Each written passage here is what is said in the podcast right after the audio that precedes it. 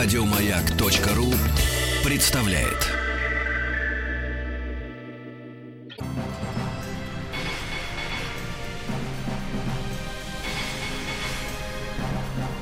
Собрание слов с Марией Голубкиной. В нашей программе «Собрание слов» Александр Гиндин, пианист. Здравствуйте. Здравствуйте. Доброго вам вечера. Это его профессия, а так это просто очень обаятельный человек. Спасибо. И не случайно здесь оказавшись, мы когда-то с ним вместе э, делали э, концерт маленький. А, ну даже не концерт, мы вместе делали, как мне э, помнится, очень красивую историю. Э, замечательный проект. Э, Давай, Маша, расскажем. Для канала «Культура», да. Да, для канала «Культура». Это был, э, была тема Бунин-Рахманинов. Да. Э, Письма Бунина с э, музыкой Рахманинова. Э, И, в общем, не- несмотря на всю экспромтность, как это всегда бывает, э, по-моему, очень красиво получилось. И... Ну, ты знаешь, что я читала, соответственно, Бунина, а Саша играла Рахманинова, и э, это было все с утра, съемка, да, там начали, по-моему, в час дня, и я думала, что наши зрители уснули. У нас был полный зал, и они не шевелились абсолютно. А когда Да, мы а потом раз, закончили... и как-то так... я- Нет, и, оказывается, они слушали. Потом были какие-то великолепные бесы. И я Саше говорила, что я говорю, я буду тебя так внимательно слушать, что все девчонки, которые сидят в зале и которые наши режиссеры, в тебя влюбятся. И так произошло. Очень приятные, действительно, воспоминания. Повторим еще. Я повторю, у нас в гостях Александр Гинтин. Если сейчас я буду сама все рассказывать, то это будет неправильно. Я же все-таки беру интервью у тебя. Давай рассказывай ты. Когда у вас, во-первых, ближайший концерт? Ну, получается, что 19 и 28 э, марта в Доме музыки. Вот, а вообще такой из, э, из, ну, что называется, из таких знаковых концертов близится сольный концерт в Большом зале консерватории. А, Это 27 апреля.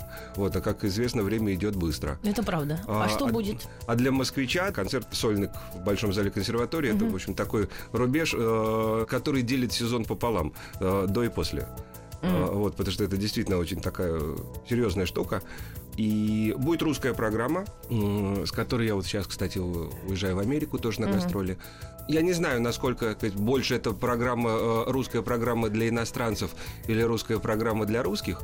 Вот, но мне как-то хотелось сделать такую нетривиальную э, программу, которая будет, ну, скажем так, без картинок с выставки так сказать, и, э, и, и- и, и, сонат Прокофьева. Э, вот, но в то же время она рассчитана на слушателя, э, который, возможно, даже и придет и первый раз в зал. Я себе ставил задачу сказать, сложить какую-то картину э, русской музыки 19-го, начала 20-х веков. Я не люблю вообще придумывать программам названия, вот, но если, в общем, как-то попытаться сделать, это, в общем, какие-то такие творческие связи, влияния, последователи, предшественники. Вот таким образом это складывается. Чайковский, Глинка, Балакирев, Лядов, Метнер, Скрябин, э, Прокофьев, Римский, Корсаков, Рахманинов. То есть и большие имена, которые все знают.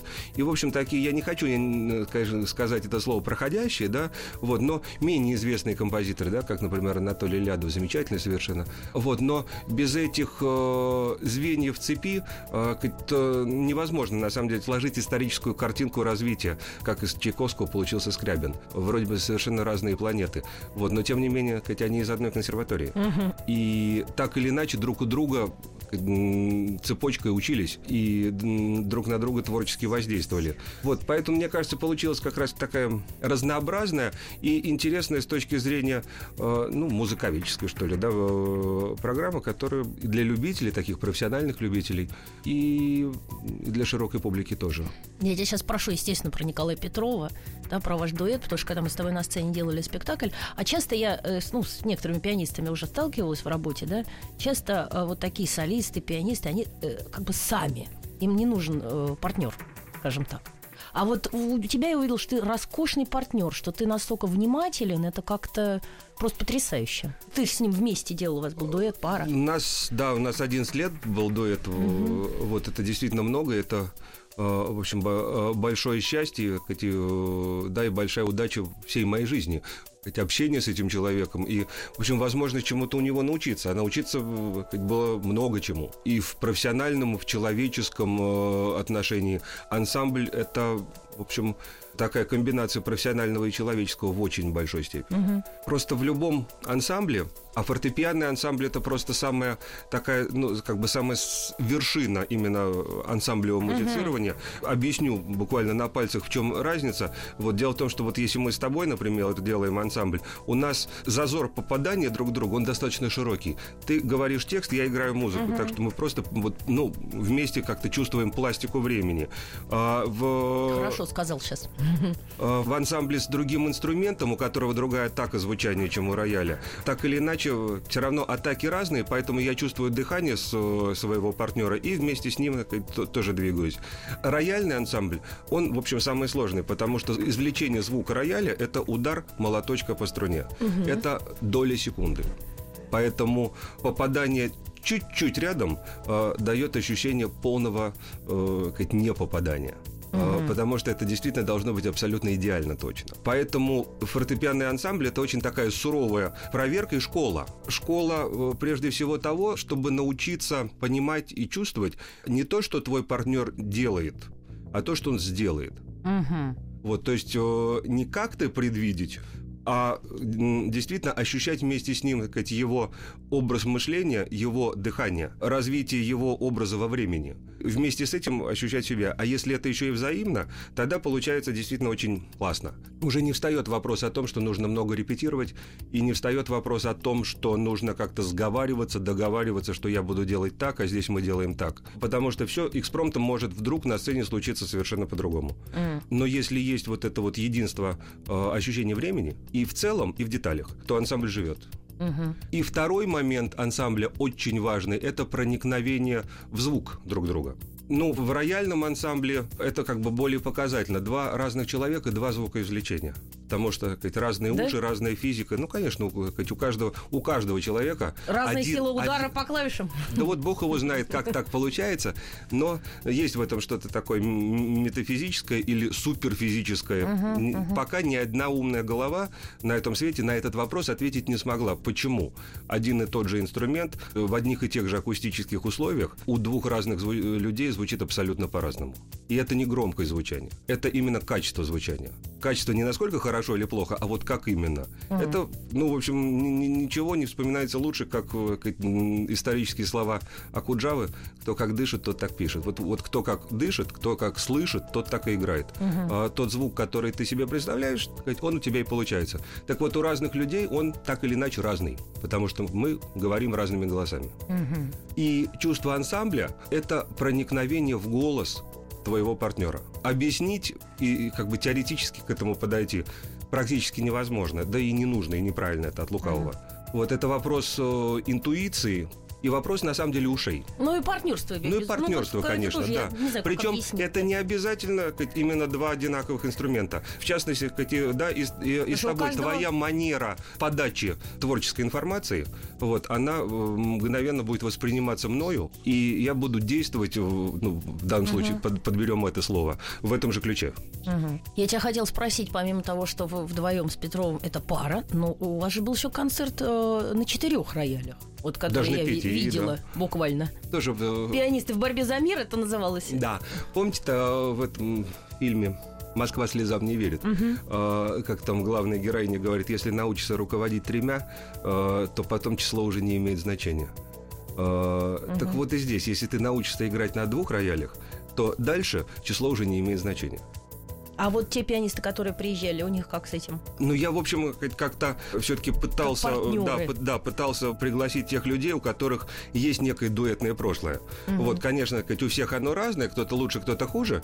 Вот, но там, э, конечно, музыкально не так сложно было, такие двухрояльные программы. Кроме того, они действительно все замечательные пианисты. И, и проект был очень красивый. Кстати, он, а он сейчас... Повторится? Да, он сейчас будет иметь продолжение, причем очень такое серьезное Это э, продолжение. По-моему, это называется День мира. Это 21 сентября в зале Генеральных ассамблей ООН в Женеве. Ишь ты. Вот так вот, да. Ничего себе. Вот, и сейчас а мы вы, я над знаю, этим что работаем. это благотворительный концерт. э, Конечно, это благотворительный концерт, потому что никто не ставит задачи на этом как-то заработать или даже э, сказать, собрать какой-то бюджет, который повлияет на мир на земле. Это невозможно. Ну, могли бы, между прочим, на этот концерт продать билеты, потому что роскошный концерт, и на вырученные деньги, как говорится, их вложить куда-нибудь, как Вой- сейчас все война делают. стоит дороже, да. Ой, ой, ужас. Не, Да. ну какому фонду бы детскому помогли или что-нибудь такое. Чего же? Потому что когда это было вот в зале церковных соборов, я тебе сказала, что я говорю, мне не нравится, что вы не продаете билеты, потому что зал не полный. Да, это, кстати, парадокс, когда... Это, когда- это закон. Это закон. Когда продаешь билеты, народу приходит больше, чем... Да, это правда так. И да. сколько людей хочет, желающих попасть на такой концерт, а они просто ничего не знают, потому что он благотворительный. Говоря о благотворительной, э, вот сейчас мы э, сделали замечательную историю. В прошлом году мы играли концерт с э, моим камерным оркестром ансамбля солистов «Эрмитаж». Э, Мы играли концерт, который как раз продавались билеты, и хотя они пошли на конкретную вещь. Это было в Париже в зале ГАО. Нас поддерживал, кстати, принимал вместе участие фонд «Мир и гармония» Анатолия Карпова. И в Москве мы сделали как такую параллельную акцию. Это с детскими домами. А, У нас же детский абонемент э, идет в Да. Доме музыки шесть раз в сезон. Еще Вот, скажем, кстати, что да, это с коллективом Эрмитаж, да? Да, это с ансамблем солистов «Эрмитаж», где я уже третий год являюсь художественным руководителем.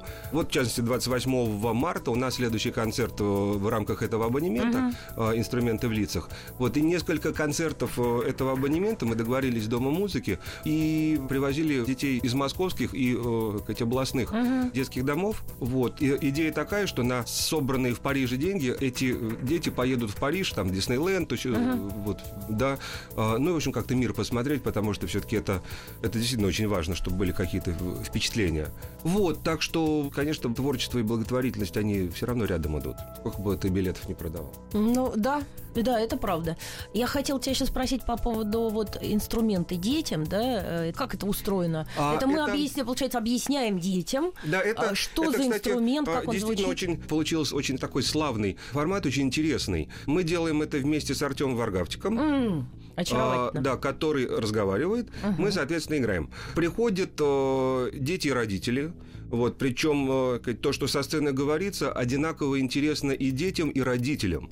Я просто сам э, да, см- смотрю, с каким открытым ртом родители слушают э, и узнают то, что они не знали про музыкальные инструменты. Мы на каждый концерт приглашаем, ну, так сказать, приглашенную звезду, э, играющую на том или другом инструменте. Вот последний у нас был концерт с гитарой э, с Димой Ларионовым. Мы делали вот буквально недавно сравнительно. Э, Сейчас прервемся на одну Прервемся. минутку. Прервемся. Собрание слов с Марией Голубкиной. В нашей программе «Собрание слов» Александр Гиндин, прекрасный пианист, замечательный. И мы говорили сейчас э, о, о том, что у вас приглашенные звезды бывают в концертах. Мгм. А, Вы знаете, да, чем, э, да. чем хорошо э, прерваться, чем лучше запись живого концерта можно на стендбай поставить, да, Да. или просто выключить, если не нравится. Вот, а если на живом концерте, да, то уже попал. А приглашаете звезд вы каких? У меня же все-таки много коллег и друзей, и единомышленников. Вот Дима Ларионов на гитаре, Аркадий Шелклопер, н- наши духовые, Боря Андрианов, виолончель, Никита Борисоглебский на скрипке. На самом деле, красота идеи этого абонемента, что, несмотря на то, что это детский формат, э, вот здесь я стою насмерть, э, качество концерта должно быть класса А. И творческий уровень солистов, и все, что эти, и, и коллектива, и сделанность программы, и подбор. э, вот, то есть это действительно первоклассный концерт. И мне кажется, это очень важно, потому что дети Но мы должны... воспитываем аудиторию, Конечно, дети- будущую. да, ну, наши будущие слушатели хотя бы здесь, может быть, чему-то научатся отли- отличать плохое от хорошего. Вот, потому что и так с этим очень большие проблемы. Это правда. И мы когда-то с тобой говорили, что про концерты в России, ты сказала одну такую вещь, которая меня так удивила. Э, Я говорю, вот, э, Саша, ну как же так, мы выступаем в разных городах, и там, я знаю, что на- наши артисты, такие, которые снимаются в сериалах, да, они собирают залы. А ты сказал, ну я, может быть, 8 городов соберу в этой стране, да, потому что это не очень популярно э, в России, э, или как-то это не, не, не популяризируется. Ну, то есть мы знаем, что на Григория Лепса там стадионы, а на исполнителей Рахманинова э, единицы. Дело в том, что здесь как бы и хочется жаловаться, да и грех. Не жаловаться, а, да. именно как бы по... Ну, как бы начнем сначала, Да. с исторической справки. Мгм. Все-таки классическая музыка — это искусство для избранных. А как бы это, как снобски не звучало, но э, как сказать, вспомним там 19 век. Вот, Да, мы все говорим, Лист был в России 1842 году. И во всех учебниках по музлитературе это написано как мощнейший факт биографии России и Листа. Давайте мы этот визит представим. У него был концерт, буквально могу сказать где, в зеркальном зале. Тогда это был сказать, особняк какой-то грандамы частный. Вот сейчас там э, зеркальный зал – это помещение на 50 мест. Э, Вот ответ на, на вопрос, да. Просто, конечно, общество было устроено немножко по-другому. Э, Вот, да, разделение классов. Точнее, не разделение классов, просто как информация не, не так распространялась. Но суть классической музыки, как все-таки камерного музицирования, она в ней самой природой заложена. Поэтому величина зала, к сожалению или к счастью, ну, это, это просто вопрос факта. Ну, в но- огромном зале играть ну да, существует некий лимит, э, выше которого э, классический концерт уже как бы не имеет смысла. Э, А в каком тебе самому комфортно? Ну, на самом деле, для сольного концерта вот оптимальный размер это тысячник. При хорошей акустике, при хорошей публике, при Это без налаженной... микрофона или с микрофоном? А, без, конечно. Ага. Конечно. С микрофоном это уже совсем не то. С микрофоном это неправда. А, здесь э, Ну да, это да. да, жи- живая история. Вот, это тысячник. А с оркестром, ну, две тысячи. Это, в принципе, это максимум.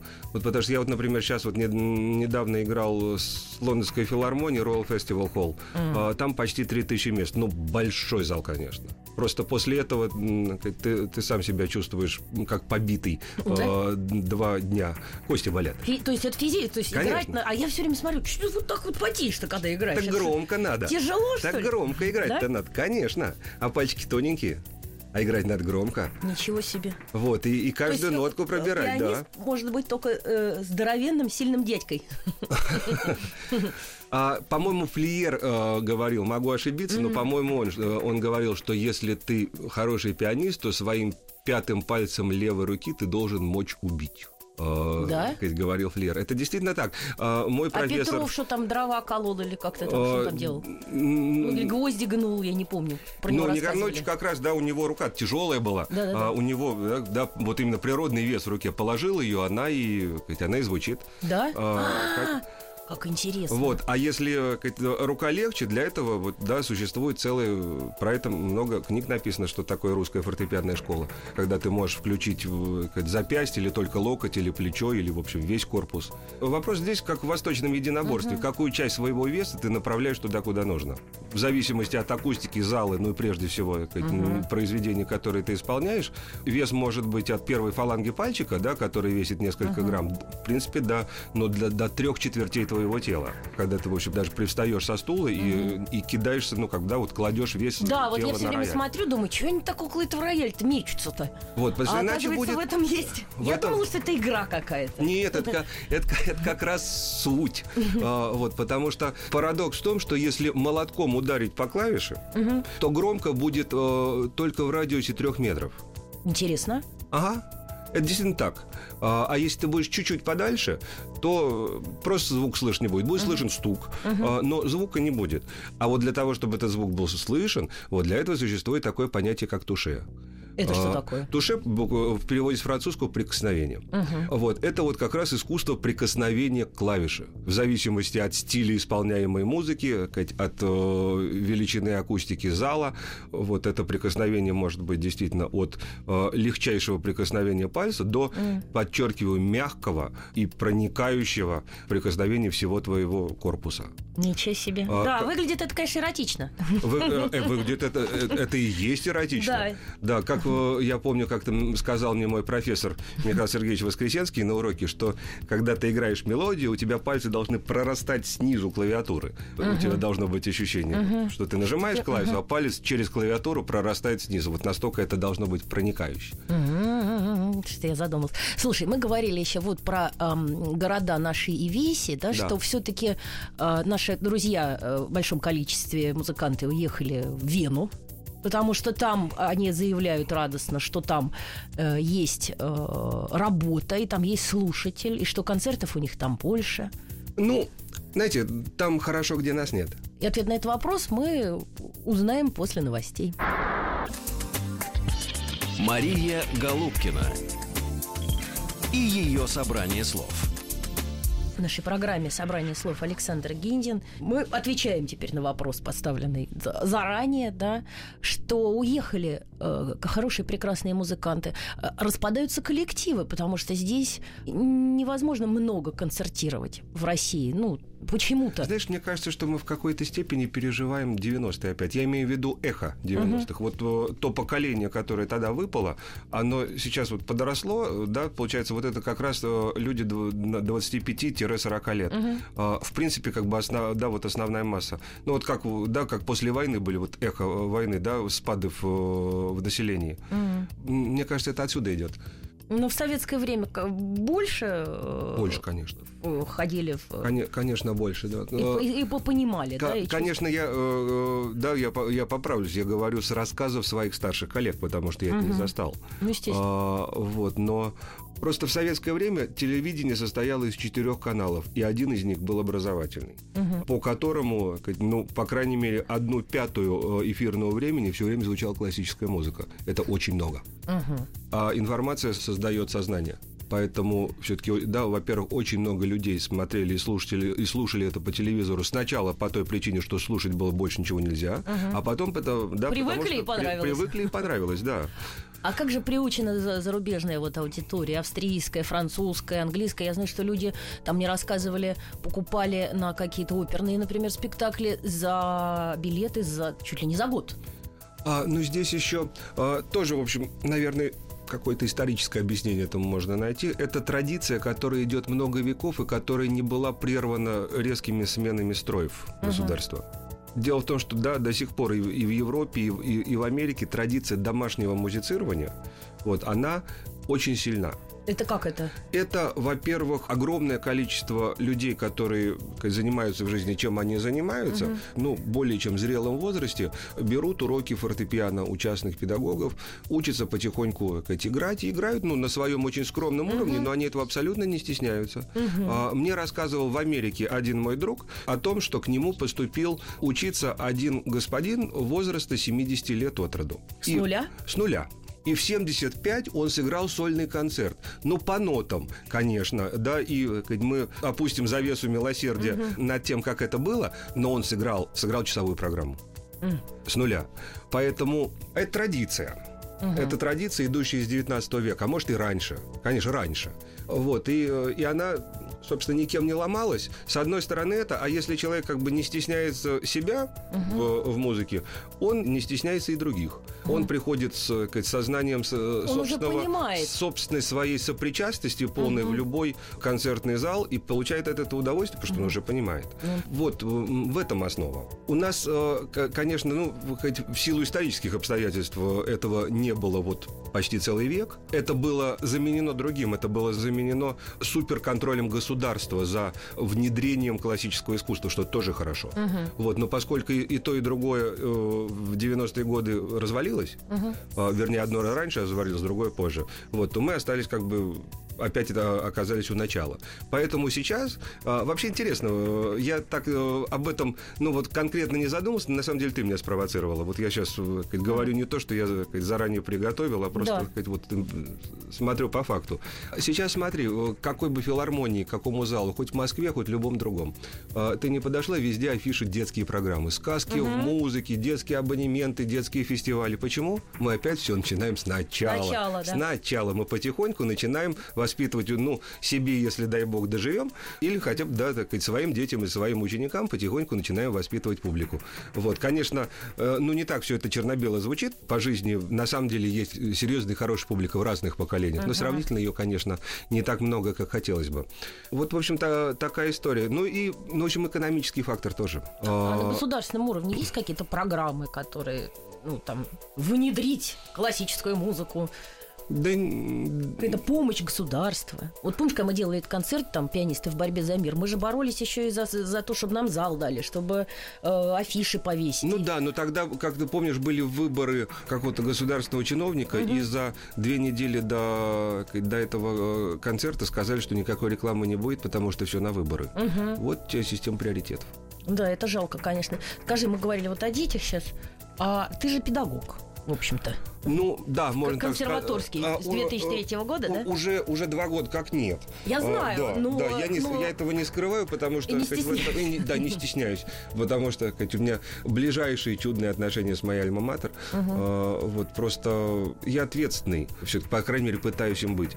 А, вот, и хочется как-то отвечать за свои действия перед, да, перед собой и перед другими. Угу. Педагогика, основа педагогики – это регулярность. Любой, в любом деле. Поэтому невозможно да, брать на свою совесть студентов, давать и им, и давать им даже очень ценный урок. Угу. И даже урок с очень большим количеством информации раз в полгода. Из этого ничего не получится. Вот, надо понемножку, ну, каждую неделю, а лучше два раза в неделю.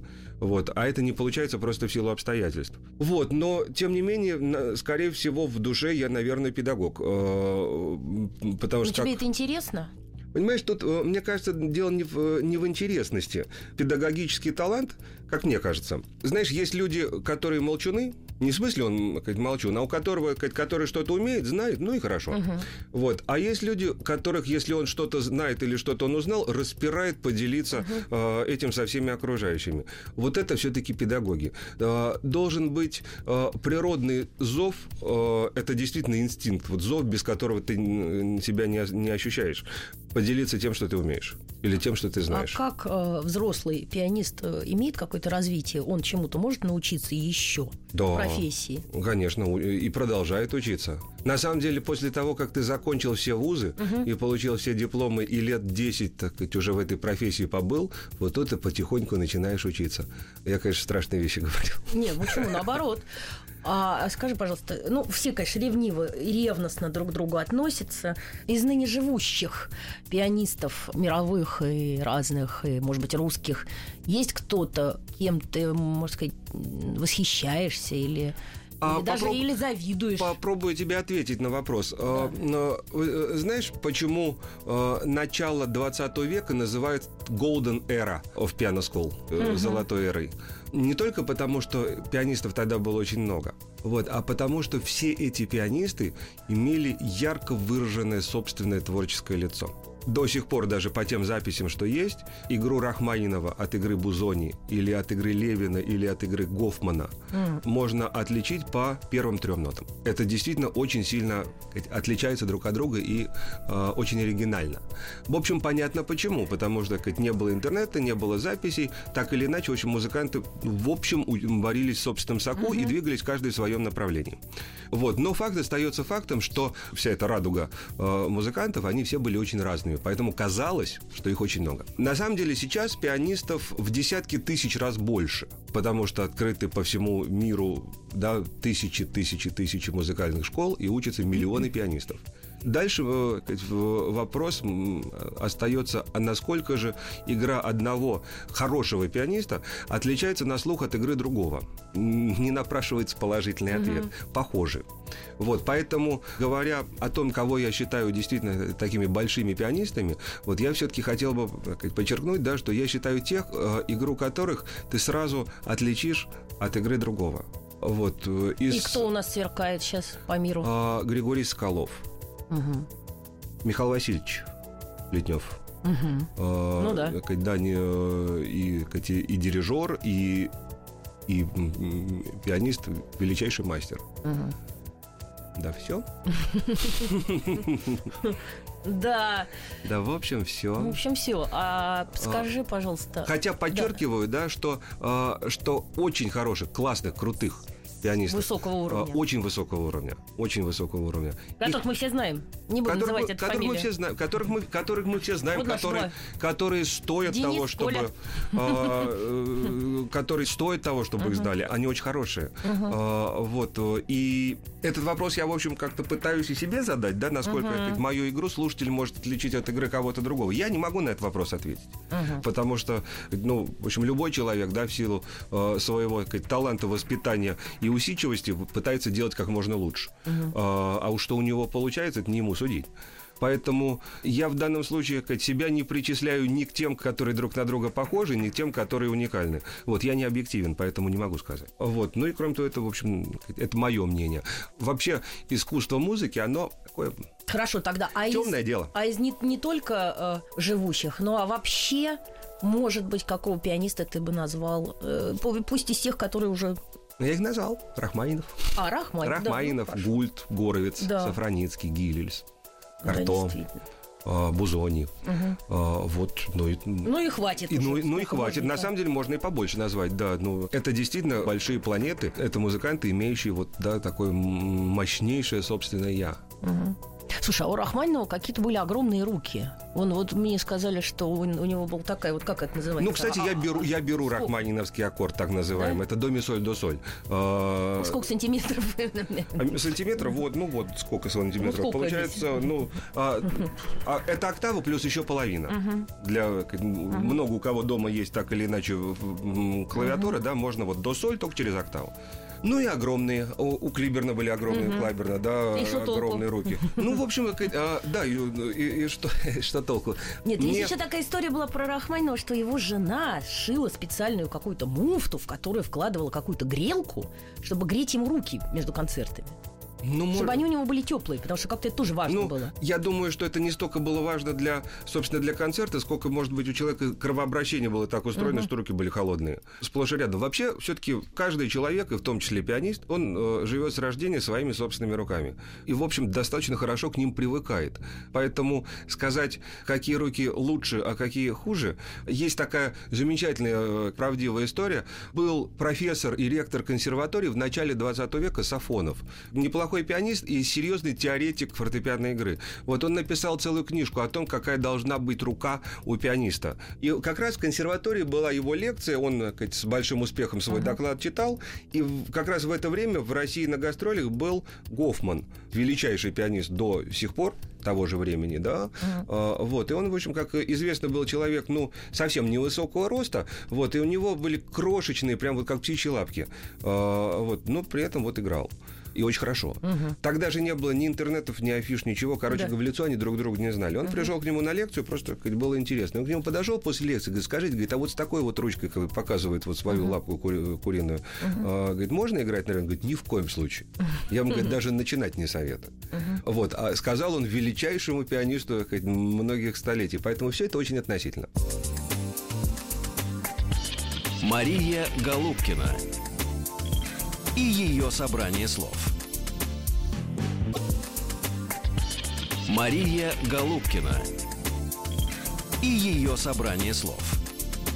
В нашей программе «Собрание слов» Александр Гензин. Мы говорим о фортепианной музыке. И вот приводят тебя в школу, малыша. Проверяют уши. Как? Вот это нужно. С Это лор, отоларинголог кто? Э, А, Фониатор? а, ну, да, песенку спел, песенку повторил. Вот слышишь ты высоту звука или нет? И на самом деле, чем дальше а, ты в этой профессии живешь, а, вот я по себе сужу, тем больше ты понимаешь, насколько это мудро. Потому что а, на самом деле вот тот природный слух, который у тебя есть, вот он потом тебя или гробит, или вывозит. Это как это? Мы, в общем, так или иначе, но все равно играем по слуху. Даже если мы играем написанный текст. Если мы его не слышим, ну, это буквально слишком грубо сказано, но как бы недостаточно слышим, да, так вот как, да. Все остальное нам приходится доучивать. Памятью ли, физикой ли, или визуальной памятью. А на концерте это начинает вырубаться точнее, отрубаться. Вот, и ты остаешься все равно, в общем, один-один со, своим слухом, что ты производишь э, звуками. Вот, поэтому, если уж говорить о каких-то природных данных, да, вот склонности к музыке, музыкальности, да, то это прежде всего уши, слух, который, конечно, тренируется, развивается, кто, конечно, никто же с этим спорит. Вот, но какой-то, эм, да, природная предрасположенность должна быть. Вот, и если уши Но вообще хорошие... они развиваются со временем, то Уши, есть, если они конечно. хорошие, их можно да, если- еще да, и да. тренировать. Кон- кон- да, дальше ты а, просто это направляешь в нужное русло, э, да, именно это развитие. А что там говорили, когда говорил, скрипач говорил пианисту, что говорит, я ты не- везет тебе, говорит, ты э, можешь, э, если ты один день не репетируешь, А, ну, ну да, то да, ничего да. страшного. Но а скрипачу три, прерываться нельзя, да? А, вот, кстати говоря, ужак, По вот, поводу- да, да, вот воспоминания о феноменальном слухе, кстати, Рахманинова, Да? а, который, прослушав там за, за стенкой произ... незнакомое ему произведение, приходил его играл. Вот, не знаю, насколько правда, насколько байки, но дым без огня не бывает.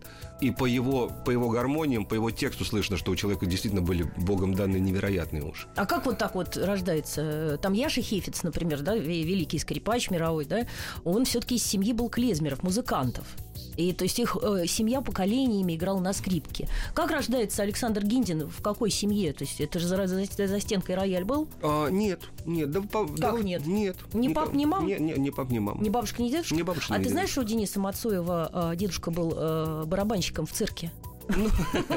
И про Дениса говорили, что он, он у него в барабане и, и, И живет. Поэтому он играет громко. Да нет, очень... Ну вот насмешила тебя. Да нет, неважно, рождаются они так же. э, Как так же? Путем так же, естественным, как все? пу- Да, путем, да. Помнишь, как Булгаков говорил, да? Что? В собачьем сердце. Что говорил? За- зачем клонировать гениев? Когда каждая баба может родить его в любой момент. Как гениально сказано, я забыла про это. Да, собачье сердце, да. а кто ж тебя отвел-то туда-то? Ну, да, ну так получилось. Просто Гу- Гуляли, со- зашли, да, ну, Сколько тебе лет было? 7-8, 7 с половиной. Некоторые с трех начинают. Да. Ну, я, пос- поскольку как, музыкантов не было, поэтому так как-то не... Зашли, привели и Спел стали... песенку, вот приняли, Ага. и поехали потихонечку. А я тебя хотела сейчас... А родители, кстати, как в конце концов к этому, ко всему отнеслись, к этому Ну, выбору? ну как, ну, Ну, ка- они рады хоть, что интеллигентным человеком вырос? А, ну как, роди- родителями, да, мама вместе со мной музыкантом стала, в общем, фактически. это? Ну, ну как, только что нот не знает. Ну, Да? Ну, ну, ну, конечно, все же То есть мама уже разбирается, как зарезанная? хорошо разбирается, конечно, да. Здорово как. Интересно. То есть, видите, как важно. Можно даже пойти отвести собственного ребенка в музыкальную Да, школу. да, не- И разобраться, как вот у нас у всех фигуристок, там, девчонок-подружек, у них мамы все в фигурном катании разбираются лучше, чем Водорезова Мгм. с Чайковской. да. Тоже в, в элементах и во всем там. Конечно, и также да. вот у парней, которые танцами занимаются, то же самое. С мамами. Так что все ведите детей, да? И хотел Ведите тебе детей, де- сказать- действительно, хуже точно не будет.